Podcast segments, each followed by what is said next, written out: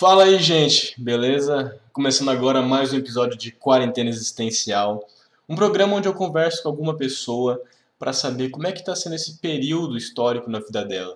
Esse período que é a quarentena, esse período que embarca o coronavírus, para saber como isso está afetando a vida dessa pessoa, como ela estava antes, as coisas que ela fazia antes e como é que ela acha que vai ser depois e como tudo isso afeta a visão dela de mundo, para a gente poder também acabar ampliando um pouquinho mais a nossa visão do nosso próprio mundo, para que a gente saia um pouquinho da nossa bolha, que às vezes é muito limitada, para entender um pouco mais o mundo que nos cerca.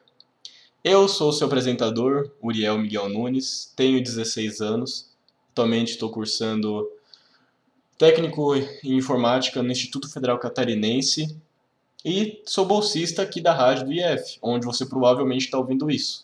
Se você não está ouvindo pelo site, radiofcweb.com, provavelmente você está ouvindo pelo próprio YouTube da rádio ou pelo próprio Spotify. E eu estou aqui hoje com o. Opa, eu sou o Pietro Pires Martiri, tenho 16 anos e sou estudante do Colégio São Luís de Brusque. Preparado? Sempre. Meu Deus. Esse cara, gente, estudou comigo no maternal. Desde então, não tivemos mais contato algum.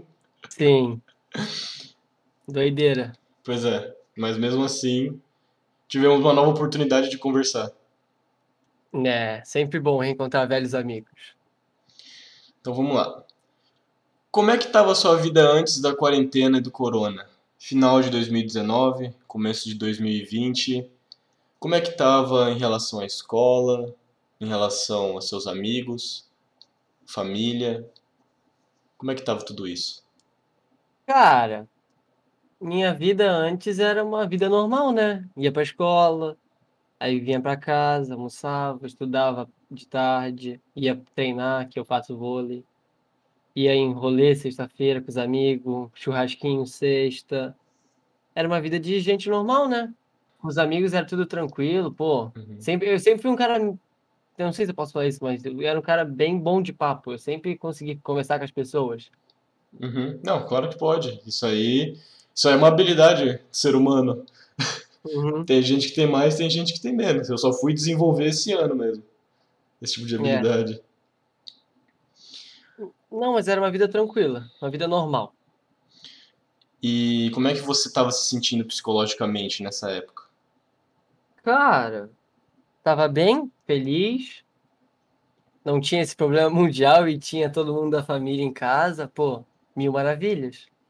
Como é que era na escola naquela, naquela época? Porque o São Luís é conhecido por, aqui em Brusque, ser uma escola particular, com um ensino top, mas também pesado, por assim dizer. Teve alguma diferença depois que começou a quarentena para como era antes? Cara, com a gente foi bem complicado, porque a gente pegou o início do nono ano. Eu tô no primeiro agora. Uhum. Aí tava começando a mudar, sabe, a rotina, tipo, mais aulas, mais atividades, mais provas. Aí eu não consigo muito dizer se teve uma mudança drástica. Teve o porquê, porque o nono ano é mais pesado que o oitavo, ele é mais. Sim. Como eu posso falar? Ele é mais difícil, porque eles vão aumentando o nível. Só que eu não tenho muito um parâmetro. Ah, faz sentido.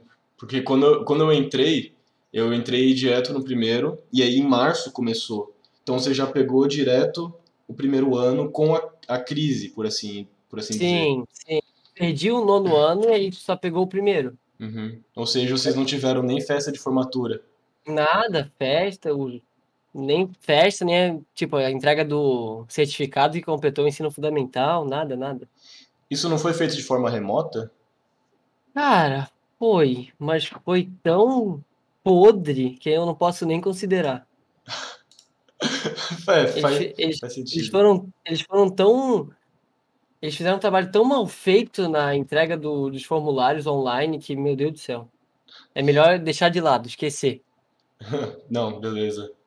É, porque mu- muitas escolas não souberam adaptar muitas coisas nesse período. Posso até dizer um pouco pelo próprio Instituto Federal que ano passado teve uma dificuldade para readaptar para o online. mas esse ano aca- acabou ficando melhor. E como é que foi depois, quando deu o baque do coronavírus e agora você tinha que estar em casa, já que era o, prim- era o nono ano. Então, aposto que a expectativa estava lá, lá no alto, porque ia se formar, ia para o primeiro. E como é que foi esse impacto? Meu, primeira duas, aquele primeiro mês era, meu Deus, estamos de férias. Acabou, vamos ficar em casa, uh, videogame o dia todo. Aí bateu três semanas, falaram, não, vamos voltar aula online e tal. A gente, meu, aula online? Que papo é esse? Vamos ficar em casa, vamos ficar jogando, pô. A primeira semana de adaptação, né? Câmera, áudio, aí não tinha áudio, não tinha. Pra mim, o, o tempo em casa não foi de todo mal. Porque, por exemplo, eu. Eu não sei se dá pra imaginar, mas pensa num escritório, Uhum. aí tem a minha mesa e na frente tinha a mesa do meu pai. Então, pra mim, enquanto eu via a aula, meu pai tava na minha frente. Aí eu conseguia, tipo, Prestar atenção. é, eu, eu, eu conseguia prestar atenção, podemos dizer isso. Aí eu fiz suas atividades e tal. Por pura e espontânea pressão. É, pura espontânea pressão, porque assim, o Instagram tem sido um grande companheiro meu na- nas minhas aulas, tem me acompanhado fielmente aí nesses últimos É. tempos. Mas isso você acha que foi um negócio bom, apesar é, essa pressão aí? Seu pai estava ali contigo, então tu tinha que prestar Não, atenção. isso, isso foi um negócio bom, foi. Era, era sensacional. E tinha umas horas que eu não ficava de fone de ouvido, ou seja, meu pai escutava, escutava umas besteiras que o professor falava e a gente começava a rir. Era bem legal. Então, Mas era bem puxado também. O São Luís foi. Isso tem que dar mérito para eles. Eles foram sensacionais na época online. Fizeram um trabalho perfeito. atualmente já voltou presencial? Já. Tem pessoas que preferem ficar em casa, mas você já pode ir presencial. Que é outro trabalho fenomenal que eles estão fazendo. Esse, esse trabalho de transição, Sim, sim, é sensa... eles conseguem. Eles fizeram um trabalho sensacional Uhum. na- nessa transição. No SESI, por exemplo, a partir da semana que vem, todo mundo vai ser obrigado a voltar para o presencial, 100%. Não pode, não vai ter mais online. No São Luís está assim também, tem, eles, eles chegaram a comunicar alguma coisa de volta presencial 100% para as próximas semanas? Cara, por enquanto, assim, drástico de mandar todo mundo voltar, não. E eu também acho errado eles forçarem as pessoas a voltarem. Porque, por exemplo, eu tenho asma. O meu pai, o meu pai queria que eu não voltasse para aula an- antes de eu tomasse a vacina. Uhum. Porque é um perigo, né? Ainda mais, o vírus já é perigoso, ainda mais com asma, que já, já compromete um pouco o pulmão. Aí eu penso que alguns pais tendem a deixar as crianças em casa por causa desse motivo. E é uma sacanagem forçar os pais a mandar a criança para a escola. É, levando em consideração que tem pais que não vacinou, alguns têm comorbidades, Sim. mas alguns levam em consideração, por exemplo, alguns filhos têm asma, mas em maior ou menor grau. A sua te afeta muito? Cara, a minha me afeta mais no inverno. Eu não sei, é meio estranho. Quando tá muito frio, o clima tá muito seco, eu começo a ter as crises. Uhum. A seja, asma, asma sazonal. É, tipo isso. É uma doideira. E agora, nesse, nesse, nesse período aí, a sua asma tá atacando muito? Cara, ataca. De noite, aquele dia bem frio, sabe aquele um grau que teve aqui em Brusque? Nossa. Meu, aquilo foi foda. Pô, ô, pior, pior que assim, nesses últimos tempos eu tenho tomado banho gelado, todos os dias. Imagina, meia-noite, 4 graus, tomando banho gelado lá. É um guerreiro. Não, aquilo foi, foi tenso. Mas, por conta de você ser jogador de vôlei, você acha que essa sua questão de saúde fica um pouco melhor? Já que você está o tempo inteiro estimulando o seu corpo, então você tem que também. Você cria uma certa resistência na sua respiração. Sim, meu, ô, muito melhor. Eu tenho, tipo, se eu ficasse parado, eu tenho consciência que eu ia estar muito pior do que eu tô agora. Uhum. A minha respiração ia estar muito mais debilitada. Sim. Ah, o esporte ajuda bastante nesse quesito. E como é que foi a quarentena começar em relação ao vôlei? Porque antes você devia treinar na escola normal, os dias que você treinava normalmente. Só que aí Sim. começou a quarentena. Como é que foi pra você isso? Meu, isso foi bem complicado. Foi bem foda. Que aí eu não tinha como treinar em casa. Aquele primeiro, acho que os primeiros três, três meses e meio eu não fiz nada. Eu fiquei parado em casa jogando videogame. Uhum. Aí depois eu falei, não, eu tenho que voltar a treinar. Porque eu, o vôlei é minha paixão. Eu fico feliz jogando vôlei. Aí eu falei, não, eu tenho que, que começar a voltar, porque em algum momento isso vai acabar e, e vão ter campeonato e vou precisar jogar, eu tenho que jogar. Aí. Isso foi o quê? Em abril? Abril uns três meses, deu. Ali em julho, foi meu aniversário, ganhei um dinheirinho e comprei uma, uma academia para minha casa. Era um- uma máquina que quebra um galinho de vez em quando. Uhum. Aí eu consegui me mexer mais um pouco. E aí você treinou na parte física mais, né? Sim, a parte técnica não tinha jeito, não tem espaço em casa. Uhum. E E tudo aí, fechado. e aí o vôlei em si você acabou deixando um pouco de lado, mas pelo menos a parte do seu corpo você manteve. Sim, eu tentei manter, tentei manter em forma. Uhum. E como é que era essa tua relação com o vôlei? Por que que tu começou a jogar vôlei? Cara, por que eu comecei a jogar vôlei? É uma história bem boa. Era daqui uns seis anos atrás, eu tenho. Eu, era, eu tinha uns 10 anos e eu gostava de uma menina. E ela fazia vôlei. Aí eu falei, pô, eu vou fazer vôlei. Vai que ela gosta de mim porque eu faço vôlei. Aí eu fiz tal. Fiz algumas. Eu jogava futebol, parei de jogar futebol pro vôlei. Aí tal, fiz, fui fazendo. Aí passou um ano, dois anos. Nem gostava mais da menina. Três, quatro, cinco. Aí, aí, Aí- começou a pensar, putz, eu acho que. Eu acho que não era menina não, hein? É, eu acho, eu acho que não era menina, não. Acho que era. Aí estamos aí, seis anos jogando vôlei já. Bom, então, caso o menina que o Pietro gostava estivesse ouvindo, muito obrigado por introduzir ele ao mundo do vôlei. Hoje ele é um puta jogador. Muito obrigado a você. Temos que dar os créditos à pessoa que fez isso. Tenho, algum, algum dia eu vou agradecer ela. E aí você entrou e antes era. Vocês têm time aí dentro no São Luís? No São Luís, a gente tem. Só que pouca, pouco moleque no São Luís gosta de vôlei. Tipo, Uhum. como eu, de verdade, que tenta jogar de verdade. Eles vão lá mais pra brincar, tal, bater o bolinha, deixar o corpo em forma. Aí, como eu, o meu professor, o Daniel, não sei se tu conhece o Daniel, do São Luís, do SESI. Não. Não, bom, é um professor de educação física sensacional também. Outro é um grande homem, é um cara bem, bem gente boa. Aí, como ele viu que eu tinha tal potencial, ele me levou pro time de Brusque. Levou eu e um amigo meu. Aí, aí o time de no time de Brusque tinha gente. Aí deu, Uhum. a- ali eu consegui seguir o vôlei. Ali era treino de verdade. E o treino começou quando você tinha quantos anos? Esse treino com, com o pessoal mais top assim? Começou em 2018. Naquele ano a gente foi vice-estadual. Caramba. Perdemos só para Blumenau. Ou seja, 2019 era o nosso ano, que a gente ia vir com tudo. Uhum. E, Aí, e aí não rolou nada, não rolou E nada, não rolou nada. cara. E pra te entrar a jogar com eh, o time de Brusque, como é que foi quando seu, seu professor chegou e falou o seguinte: tô com uma vaguinha aqui no, no Brusque, queria saber se tu quer entrar. Como é que foi isso pra ti? É.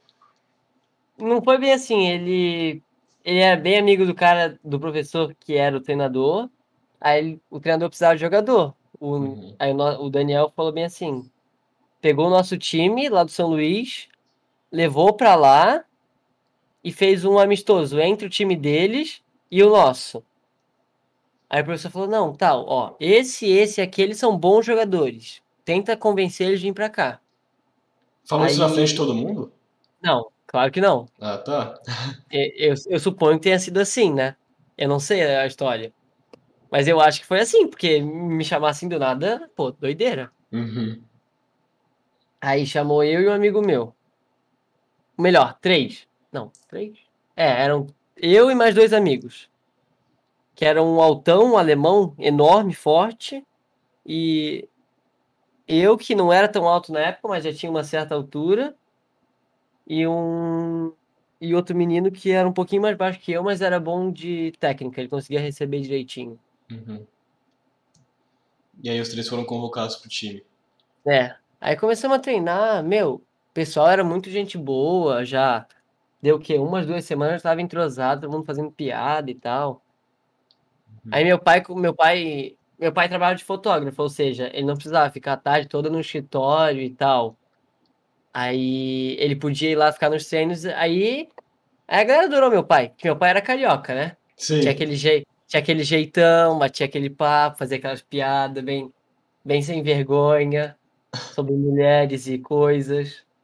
Que deixava o povo bem animado mesmo. Exato, todo mundo começava a rir, morria de rir. Aí fez amizade, aí viramos, viramos uma família, né? Uhum.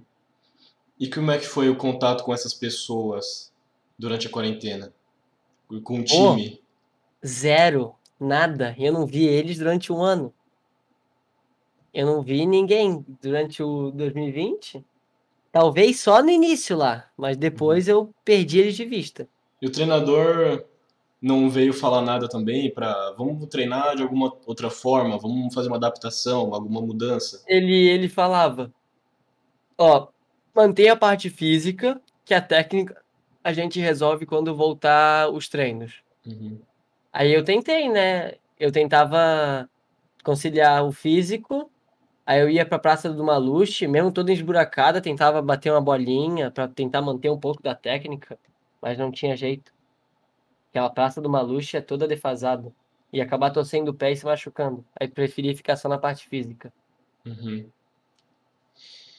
É, então, é, pelo menos como ele falou, depois na técnica vocês se resolvem. Mas a parte física é mais importante, que se você chegar lá e não tiver com o físico em dia, tu pode ficar muito atrasado em relação aos outros jogadores. Sim, pode se lesionar também. É, também tem isso. E como é que era estar num campeonato de vôlei? Meu, oh, é, era muito massa. Que a gente tinha vezes que a gente alojava em tal cidade, era cidade toda desconhecida, ficava no chão gelado, botava aquele colchãozinho de bem meia boca. Uhum. A gente deitava lá, contava piada. Eu, aí, aí, aí que meu pai entrava em jogo. Ele contava, era umas 11 da noite, todo mundo morto de cansado, ele começava a contar piada. E todo mundo morria de rir. Aí um chorava, o outro pulava na cama, meu. Não, o melhor é que, independente do quarto ser bom ou não, ser um lugar aconchegante ou não, o que importava era era Quem tava contigo. Isso, era estar ali com as pessoas, né? Estar trocando ideia com as pessoas. Uhum.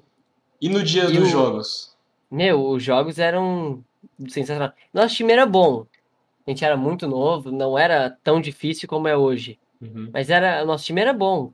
Tinha o altão o alemão que eu falei, que ele acertava, ele era forte, ou seja, ele passava por cima de todo mundo.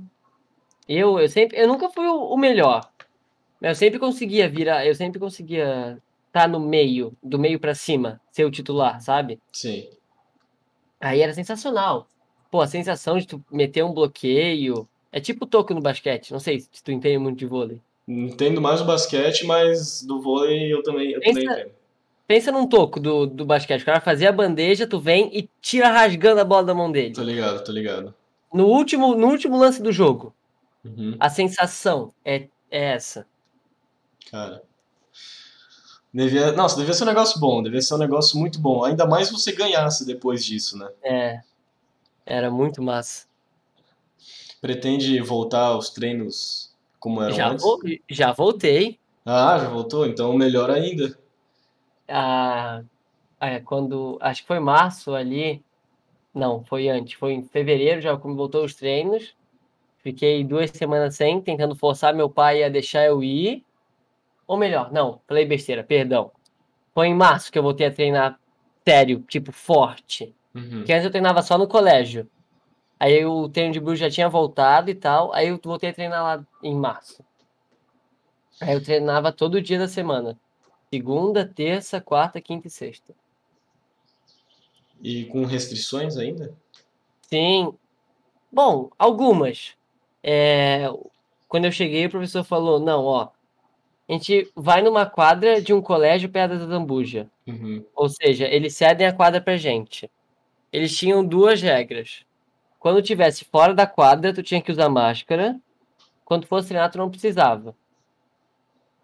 Essas eram as regras básicas. E não podia beber, não podia tomar água no bebedouro, tinha que trazer a própria garrafa. Uhum. Essas eram as únicas regras que tinham. Mas eu, eu tenho toda, toda vez de máscara, eu ainda tenho receio Uhum. de, tipo, tirar ela assim à toa.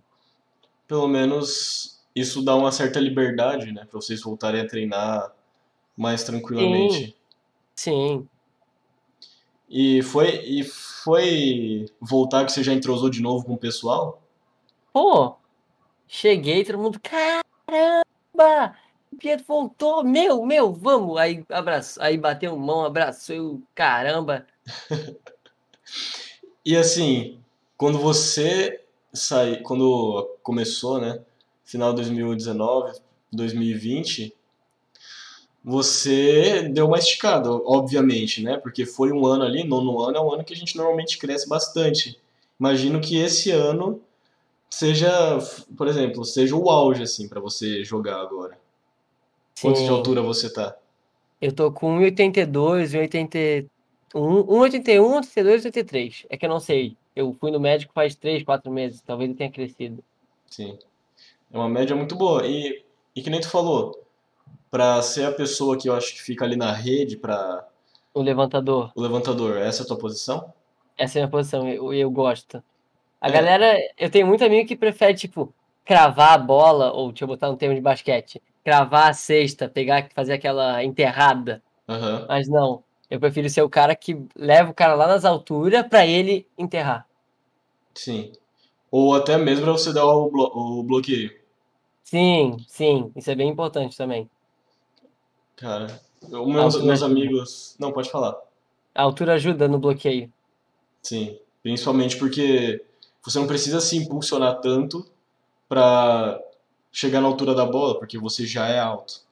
Pelo contrário, os caras do outro lado vão, vão pular mais que tu. Tu tem que, tu tem que pular mais que eles. Tu não pode esperar que a bola venha baixa. Tu tem que ter, tem que ter o tamanho e a impulsão. Uhum. Senão tu vai ficar pra trás. Levando, é, levando em consideração que os caras também são bons, né? Não, faz sentido, Aham, faz total sentido. exatamente. Cara, pro vôlei eu sempre fui uma negação. Porque teve uma vez no quinto ano que me botaram pra jogar nos jogos escolares. Não, não foi nos jogos Hum. escolares, foi num... Foi lá entre as turmas, né? Cara, eu não O inter, o queria. inter, o interclasse. É, e eu não queria de jeito nenhum, mas me obrigaram a jogar. Aí eu fui. Cara, nossa, passou uma vergonha, porque tudo que vinha na minha mão era ponto pros caras. Porque a professora, quando acabou o jogo, ela olhou pra mim e perguntou: Cara, tu tem problema?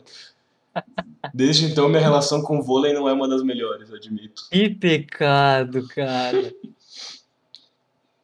Mas depois, entrando no SESI, meus amigos eram de jogar vôlei e tal, e aí fui aprendendo a não passar mais tanta vergonha assim. Então, o mínimo do mínimo eu, eu sei fazer, Aí sim. pelo menos isso. Cara, e como é que foram as- essas mudanças na quarentena? Mudou muita coisa? Mudou, mudou coisa pra caramba.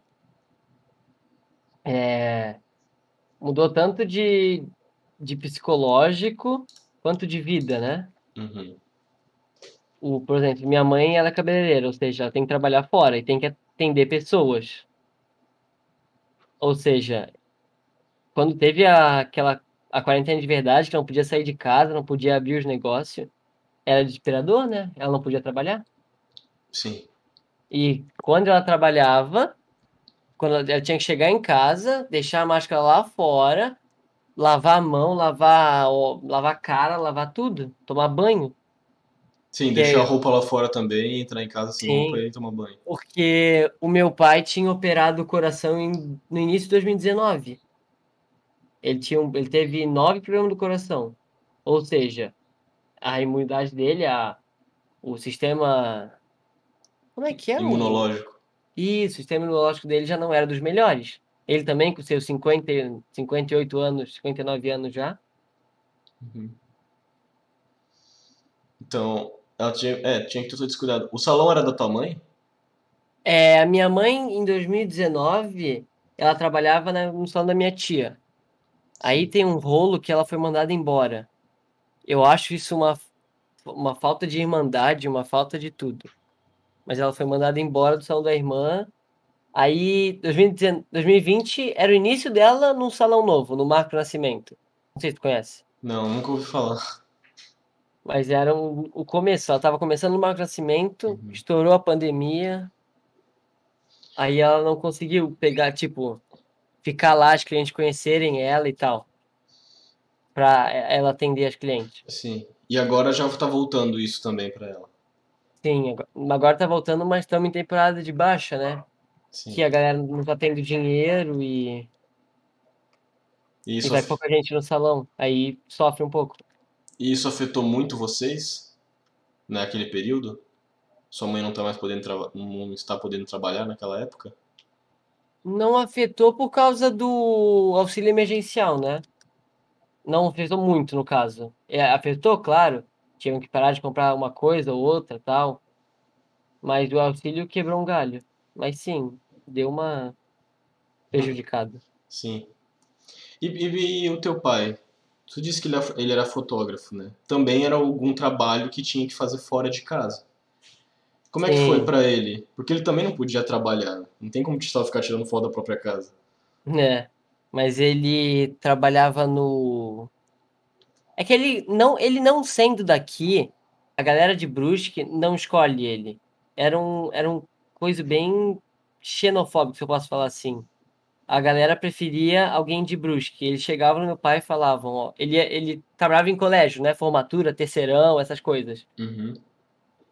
O, ele ia, apresentava o trabalho, trabalho sensacional, pô. Quadro, estátua, 3D, era um negócio show de bola. Ele ia nas escolas, porque ele queria fazer formatura, levava Uhum. o trabalho tal, o estatueta, que é- sabe, sabe estatueta de madeira? Sei. Era tipo aquilo, só que de plástico, com a foto da pessoa. Uhum. Aí tinha um, um cubo giratório pra tu botar as fotos e deixar na sala. Foto em 3D que botava contra a luz, aparecia a, a foto da pessoa. Meu, sensacional. Então o trabalho dele ia além de só tirar foto. É, ele ia além, ele deixava, ele dava uns. Como é que é? Uns objetos, um, uns, umas lembrancinhas, se eu posso dizer Sim. assim. Aham. Mas a, a- os professores, os diretores chegavam e falavam, ó, seu trabalho é muito bom, parabéns, só que eu prefiro fazer com alguém de Brusque. Eles falavam de- dessa forma? Falaram, teve algum, alguns diretores de algumas escolas que falaram dessa forma. Caramba. Aí ele começou a trabalhar no tiro de guerra. Aí lá era mais tranquilo, porque eles ficavam muito ao ar livre, muita missão. Aí meu pai ia lá, ele usava máscara sempre, álcool em gel, mas ele podia ficar longe e num espaço areado, num espaço aberto. Uhum. Aí era mais tranquilo. Então, de certa forma, o trabalho dele não foi tão prejudicado, por assim dizer. Sim, é, podemos dizer que sim. É, então pelo menos dessa fonte de renda se manteve. É, mas essa fonte de renda é bem complicada, porque tem gente que pode escolher não pagar as fotos ou querer as fotos. Ou o cara quer e não paga. Fica Uhum. complicado. Não é que nem um salão ou um. Que a pessoa paga na hora. É, que tu faz lá, a mulher corta o cabelo, ela te paga ali na hora. Não. O fotógrafo bate, edita, aí tu manda pra pessoa de novo, ela fala, quero, não quero. Uhum. E é um trabalho, é um processo demorado. Por exemplo, ele, ele batia umas 500 fotos. Para editar cada uma, ver qual ficou boa, demorava uma, duas semanas. Mas não tem a questão de colocar um pagamento inicial. Ah, eu quero tantos por cento agora, e depois. Cara, É, ele, ele não podia fazer isso, porque senão o cara ia falar, ó, não quero. Ele Uhum. tentava que ele tentava fazer o mais barato o cara aceitar ele, porque os colégios não aceitavam. Ele precisava de uma renda. Uhum. Aí ele fazia mais barato, não deixava só pro cara pagar se ele quisesse e tal. E agora também tá voltando à, à normalidade essa questão do emprego dele. Infelizmente, não. Mas é isso é pelo sentido de contratual, né? De, de ter que estar tá achando as pessoas e tal. Não, não. É... Meu pai, em março desse ano, ele morreu. Ah. Meu Deus. Meus pesos. Desculpa. Nada, pô, nada. Falar do meu pai é uma felicidade enorme para mim. Uhum. Então a visão que você tem do seu pai é uma visão muito boa. Sabe o super-homem? Sim. O super-herói? Aham. Uhum. Meu pai. Que bom, pelo menos assim você se lembra dele como, como quem ele foi em vida, né? O que ele representou para você. Só que ele era careca. Então era um super-homem calvo. Imagino que era meio gordinho também. Sim, era um super-homem e gordo. eu entendo. Uma vez eu escrevi um texto pro meu pai, eu falei: é, Você é meu herói que não usa capa, é gordo, meio carequinha, usa óculos, às vezes rabugento, mas é o meu super-herói. Exatamente. Cara, e a questão de hobby, como é que foi para você? Bom, agora eu tô em casa, eu tenho que fazer alguma coisa. Como é que, o que que você fez para suprir o teu tempo? Hobby. Eu jogava videogame, né? Eu, eu aprendi a cozinhar algumas coisas. Eu e meu pai, meu pai não sabia nada de cozinha, que ele cresceu com oito mulheres cuidando dele. Uhum. Aí eu, eu e ele para fazer o que minha mãe chega, chegava só meio dia em casa. Ou seja, a gente tinha que fazer o almoço. Meu, aí a gente queimava coisa, aí a gente botava muito sal, aí ficava muito salgado, tinha que jogar fora. Aí eu tive que, a gente teve que aprender a cozinhar. Aí foi, me tornou meio um hobby. Eu gosto muito de cozinhar também. E outro, outro hobby que eu tinha? Não, só esses dois mais fortes. A culinária, porque eu tinha que comer, né? Tinha que me Uhum. manter vivo. Eu acho, mano, eu acho que a tua mãe, tua mãe deve ter ficado um pouco chateada nos primeiros meses ali. Meu, muito chateada. Ficava muito salgado. Mas hoje, nível Não, Masterchef, Hoje, hoje eu, eu consigo. Se eu, se eu der uma estudada, eu, eu consigo pro Masterchef, eu acho. pra manter o nível. Sim. E jogos, videogame ou computador? É, início era videogame, aí depois eu tive que dar um jeito para comprar um computador para eu usar nas aulas. Uhum. Eu usava do meu pai e não estava dando, porque ele tinha que trabalhar enquanto a, e a aula durava muito tempo. Aí mais trabalho, gravar, essas coisas. Uhum. O Word ocupava muito espaço. Pela Aí a co- gente pegou, Não, comprou um, compramos um computador de um amigo meu que estava querendo vender, pagamos baratinho e tá servindo aqui. Aí eu comecei a jogar mais no computador. Tá, tá, foi tipo uma, uma troca tranquila, assim. A qualidade não é tão diferente, ou interfere bastante. Ah, cara, pra mim. Tem muita gente que reclama, né? Uhum. Meu, é, o console não tem 4K. Não, o PC tem. Não, isso, aquilo. Não tem jogo aqui, tem jogo lá. Pô, pra mim é a mesma coisa. Os dois, os, se os dois me têm jogos e eu posso jogar, perfeito. E quais jogos que você joga mais? Cara, agora eu tô sem tempo nenhum, então não jogo muito, mas eu jogava Among Us, que era febre, né? Uhum. O Minecraft, Minecraft sempre foi febre. Lendário, desde 2012 eu jogava Minecraft. Desde 2012, lendário. Muito bom. Aí o Gartic, o, o Stop lá, né? O, tem jogando no PC. Eu nunca, tipo, a gente nunca, pelo momento financeiro, eu nunca tive a grana pra comprar o Rainbow Six, o GTA V, essas coisas. Uhum. Tinha que ir nos jogos mais baratos de graça, tipo LoL. Eu fui pro mundo do LoL. Eu jogo LoL desde o final de 2014, tamo junto. É, eu fui pro mundo do LoL. É, é, infelizmente é um mundo sem volta. É um mundo sem volta, exatamente. Tu tenta sair várias vezes, detesta o Não mundo, dá. mas tu continua ali. Não tem o que fazer. Sim. E como é que foi estar em contato com teu pai e com tua mãe durante a quarentena? Já que você estava em casa, né? Como é que foi? Você estava todo dia com teu pai e estudando e ele ali com você. Como é que era essa interação nova com se- seus familiares? Sempre com meu pai, eu, eu mesmo, na fora da quarentena, era assim: Eu, antes eu não ficava tanto tempo fora de casa, eu não treinava tanto em 2018. Ou seja, meu pai passava o dia todo em casa, eu também. Ou seja, minha interação com meu pai foi mantida. Uhum. E a gente só, só se entrelaçou mais. E com a minha mãe, eu nunca. Tipo, eu, eu amo a minha mãe, claro. Mas a, a minha conexão que eu tinha com meu pai, eu não tenho com a minha mãe. Pelo sentido dela ficar fora o dia todo. E isso não mudou muito na quarentena? Mudou um pouco quando ela teve que ficar em casa, né? Uns três, quatro meses. Só que aí mãe é mãe, né? Sim. Pietro, lava a louça. Pietro, leva o cocô. Pietro, limpa o banheiro. Pietro, faz a tarefa.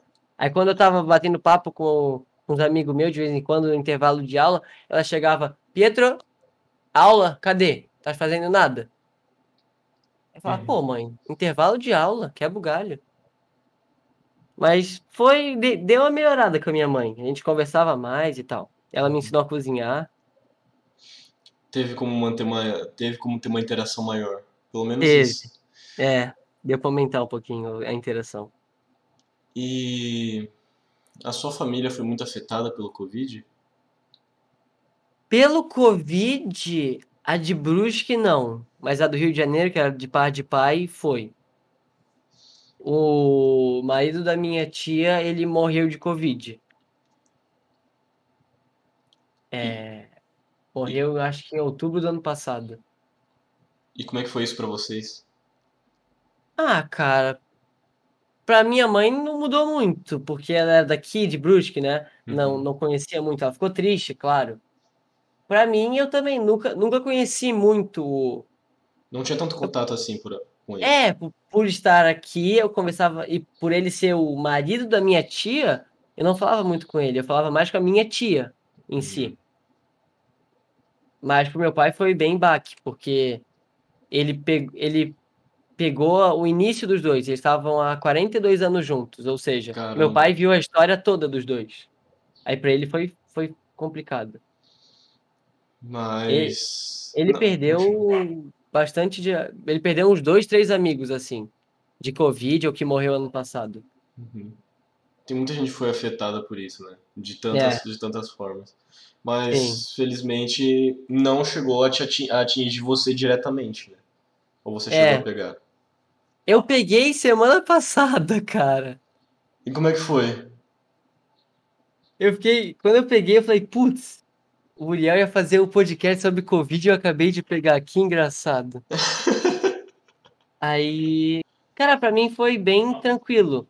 Pelo fato de eu estar treinando, de eu ter uma alimentação boa por ser, atleta, por ser atleta, eu não fui tão afetado quanto outras pessoas. Uhum. Eu só tive um pouco de febre, dor de cabeça e dor de garganta. Mas só um dia. Eu já tomei remédio, já passou tudo, fiquei tranquilão. Graças Mas- a Deus. Aí teve aquele período de uma semana de quarentena, Sim. aquela. É. Uhum. Então, que bom, Eu- pelo, pelo menos você não foi afetado tão, tão ruim assim, não foi um negócio terrível assim pra ti. Não, não foi, graças a Deus. Minha, minha tia, quando eu, que eu tinha que avisar ela, né? Uhum. Ela ficou desesperada. Ela, Pietro, meu Deus do céu, Pietro, meu Deus, toma limão com gengibre. Calma aí, deixa eu pegar. Ah, lembrei. Toma limão com gengibre, mel, água, açafrão, cúrcuma, rúcula, mete tudo, toma pra dentro pra tentar ajudar, vai pro sol, fica meia hora, Pietro, meu Deus do céu, meu Deus do céu. Cara, ela te passou a receita pra se tornar luz, Invencível. invencível. Basicamente, se você fizer isso todo dia durante um ano, você transcende. Sim, você começa a flutuar. É, O, F, o FBI vem atrás de ti, tentando descobrir o segredo da imortalidade. é bem, é bem nesse nível mesmo. É tipo chá de vó. Tu toma o chá, chá da tua avó, tu fica pipique. Aquele, aquele chá invencível, né? Qualquer É. coisa, qualquer coisa, Qualquer coisa é o chazinho, é o chazinho. toma o chá que resolve tudo. Se tu, Dor de barriga, chazinho. se tu- Dor de cabeça, chazinho. Quebrou a perna, chazinho da avó. chazinho, caiu de um prédio, chazinho que resolve. Chazinho, pô. Chazinho. E como é que tá a tua vida agora? Olhando pra mais de um ano e meio que já se passou por conta do Covid, como é que você se vê hoje em dia? Cara, eu me vejo bem, graças a Deus. Um pouco, eu, eu, eu, eu tô um pouco mais fechado. também porque eu, tipo, eu perdi meu pai e tal, eu tô mais, sei lá, mais abalado, meio triste, se eu posso dizer assim. Uhum. Eu não sou tão animado quanto eu era. Eu ainda sou bem animado, eu tento me manter alegre. Eu ouvi o meu tio sempre diz: é, sorri o tempo todo, porque em algum momento tu vai esquecer da tristeza de tanto sorrir. Aí isso que eu levo pra, pra minha vida. Eu sempre tento sorrir, fazer brincadeira o dia todo e tal. Mas talvez É. também possa ser mais, se tornar uma pessoa mais introspectiva, né? Talvez com amadurecimento. É, eu fiquei menos, tipo, eu ainda consigo manter, conversar com uma pessoa legal, tentar criar amizades novas, só que é, foi defasado por causa do ano passado. Eu perdi um pouco dessa habilidade. Uhum. E tudo bem a gente falar sobre a morte do seu pai? Claro. Como é que foi pra você ter que passar por isso? Perder um familiar tão próximo. Meu, foi a maior merda, porque ele morreu dia 13 de março, 13 do 5. E dia 13 do 5 é aniversário da minha mãe. Putz. Aí, dia 12 do 5 eu tava no colégio. Fazia o quê? Duas, três semanas que eu tinha voltado pra aula presencial. Aí eu tava treinando no colégio. A minha madrinha chegou lá, falou assim: Ó, Pietro, eu vou te buscar porque hoje teu pai não tá bem. E quanto tempo vai terminar pra acabar aí? Eu tava treinando, tava em outro planeta. Eu tava jogando vôlei. Quando eu jogo vôlei, eu tô em outro planeta. Se me perguntar qualquer coisa, eu vou responder qualquer besteira e vou voltar a jogar vôlei. Não vou nem prestar atenção. Aí eu Uhum. falei, ó, acaba em cinco minutos. Eu nem me liguei. Ela falou, teu pai tá mal? Eu nem, nem, nem, nem me toquei. Falei, tá. Tá. Ela me levou pra casa depois, passou o vôlei, cinco minutos. Fui pra casa. Minha mãe tava lá. Perguntei, mãe, o que aconteceu? Não, teu pai não tá bem, teu pai tá no hospital. Eu falei. Eu, eu ainda tava no- com a cabeça no vôlei, eu não, não tinha percebido o que tinha acontecido. Tipo, que meu pai tá Não no hospital? Eu vi, eu vi meu pai, tipo, quarta de manhã, ele me perguntou assim, Pietro, tu quer que eu te leve porque tá chovendo? Eu falei, não, eu posso ir andando até minha carona. Aí falou, tá, te amo, tchau, beijo. Aí tá, eu falei, pô, como assim? Ah, eu fui tomar banho, minha mãe foi no hospital, fui dormir. Sexta-feira de manhã, quinta-feira de manhã, ela chegou e falou, ó, teu pai morreu. Quando ela falou isso, eu, eu, ela tava com a minha tia e uma prima nossa na cozinha. Eu acordei, fui pra lá, ela tava chorando, falei, ó, teu pai morreu. Eu fui, peguei um copo de água, tomei água e voltei pro meu quarto. Aí que a ficha caiu. Só no meu quarto que eu percebi que tinha acabado de acontecer. Eu nunca mais ia ver a- o meu pai. Aí. Aí eu desabei. Que meu pai era é, é tudo pra mim. Tudo, tudo que eu sei, tudo que eu aprendi, tudo que eu.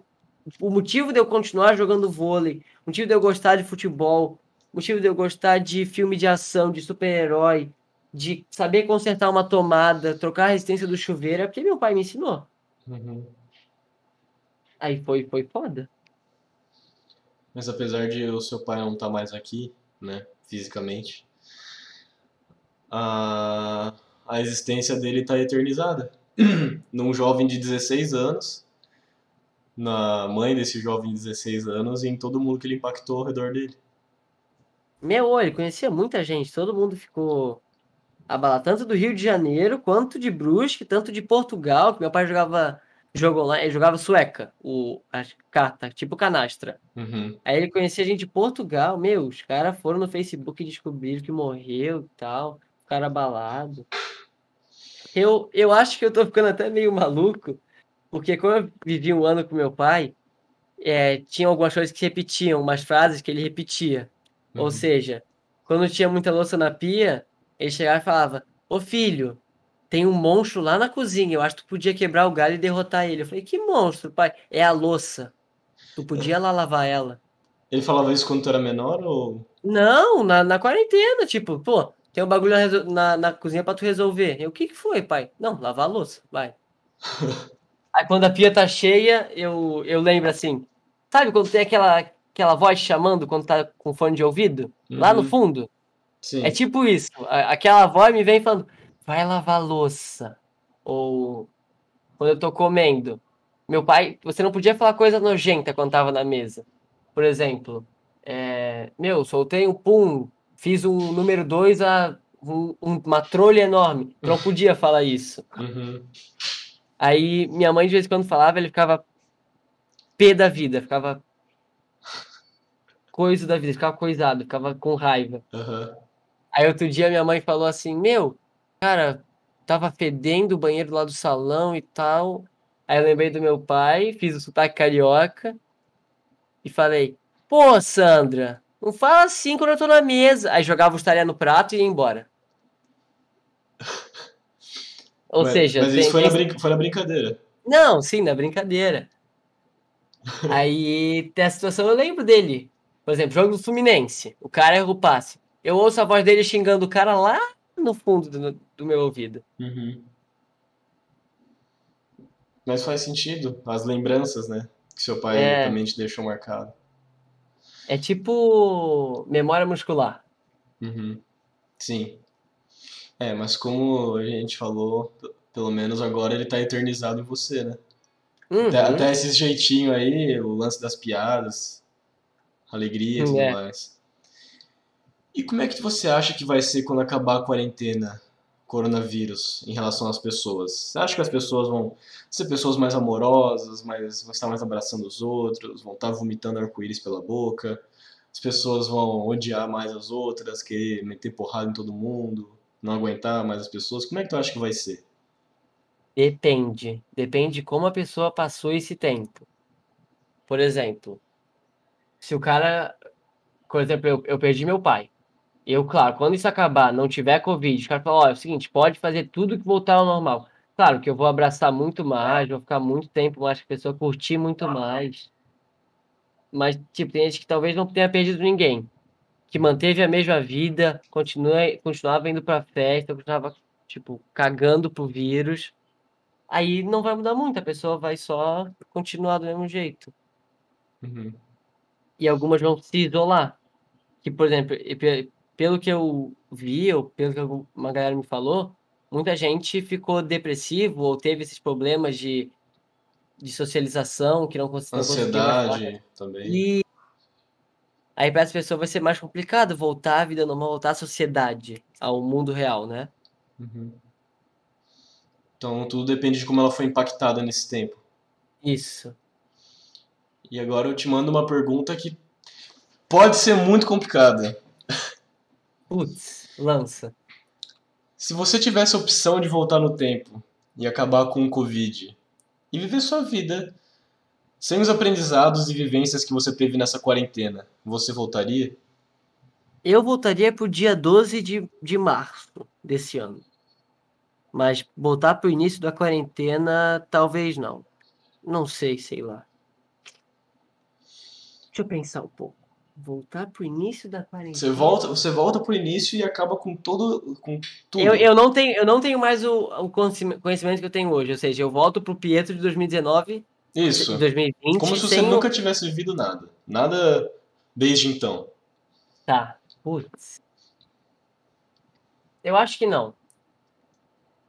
Não, eu acho que esse baque foi bom para mostrar para você cuidar mais das pessoas, se cuidar mais.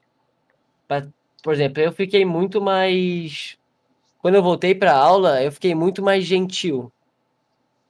Eu não sei, é estranho. Eu comecei a tratar as pessoas muito me- melhor. Uhum. Porque. Porque na quarentena todo mundo. Eu, como eu, meu pai ficava na minha frente, eu era o cara que sabia tudo. Ou seja, todo mundo me pedia as tarefas. Uhum. O professor perguntava, não, qual é a 5? Eles me mandavam WhatsApp. Pedro, Pedro, Pedro, qual é a 5? Qual é a 5? Aí eu percebi, pô, todo mundo precisava da minha ajuda, eu vou tentar ser mais gentil. Aí eu comecei a ser mais gentil com as pessoas. Uma coisa que eu não era tanto, eu era mais porra louca. Uhum. Então, você acha que apesar do que aconteceu, é, foi necessário para que as outras pessoas mudassem? Sim. Para que. Então, mudassem tanto pra bem quanto pra mal. É, de novo, depende de como a pessoa foi afetada nessa quarentena, né? Sim. Ou como é o álibi da pessoa já. É, no que ela já carregava com ela. Aham. E a quarentena foi boa pra você? Boa? Não. Boa não foi pra ninguém. Eu acho que, pelo menos pra, na minha perspectiva, não foi bom pra ninguém, né? Pô, ficar trancado em casa, tu não podia sair pra, sei lá, ir no McDonald's. Tu não podia sair pra ir no McDonald's comer lá tranquilão. Porque tu morria de medo. No início, era tipo, meu, tu vai pegar isso, tu vai morrer, porque tá, tinha gente, tinha muita gente morrendo. Ou Uhum. seja, o medo, o pavor tava nas alturas. Aí também a, a, a escola, como eles perderam, como era um modelo novo, eles forçaram muito a barra. Eles foram sensacionais. O, o estilo de, de aula foi sensacional. Só que eles forçaram muito a barra, era muito trabalho, era muita aula seguida. Aí tinha o telefone para distrair, tu não podia e ficava nesse, nessa, nesse jogo mental de não, meu, tô cansado, quero ver o celular, mas eu não posso, porque eu tenho que ver a aula, sabe? Uhum. Sim. Aí ficava complicado. Aí não foi ruim, mas também não foi boa. Meio termo ali. É, um 5 de 10. É, depende, depende do, depende de qual que é a média, tá bom. Depende É. de qual tá baixo. E O você copo, Hum? dependendo daquela aquela metáfora do copo, né? Alguns é meio cheio e alguns é meio vazio. Exatamente. É, de novo. É, cara, desde a, desde a quarta pergunta que eu te fiz, tudo remete pra. Tudo depende de como você viveu essa quarentena. Tudo depende das Uhum. coisas que aconteceram pra você. Sim. E que aprendizado você pode tirar de tudo isso que a gente está vivendo? Tu acha que, apesar de tudo que tá rolando, tem como a gente aprender alguma coisa? Putz, um aprendizado. Cara, tem, tem alguns aprendizados que pode tirar daqui, da, da quarentena, como se importar mais, se cuidar mais, é, tentar não, por exemplo, se tu ficar longe de alguém, não se perder, como algumas pessoas se perderam. No sentido de entrar em depressão, ansiedade. É, um- uns negócios assim, eu acho. É, eu não sei, é, é difícil essa pergunta. Tudo bem, pode pensar um pouco.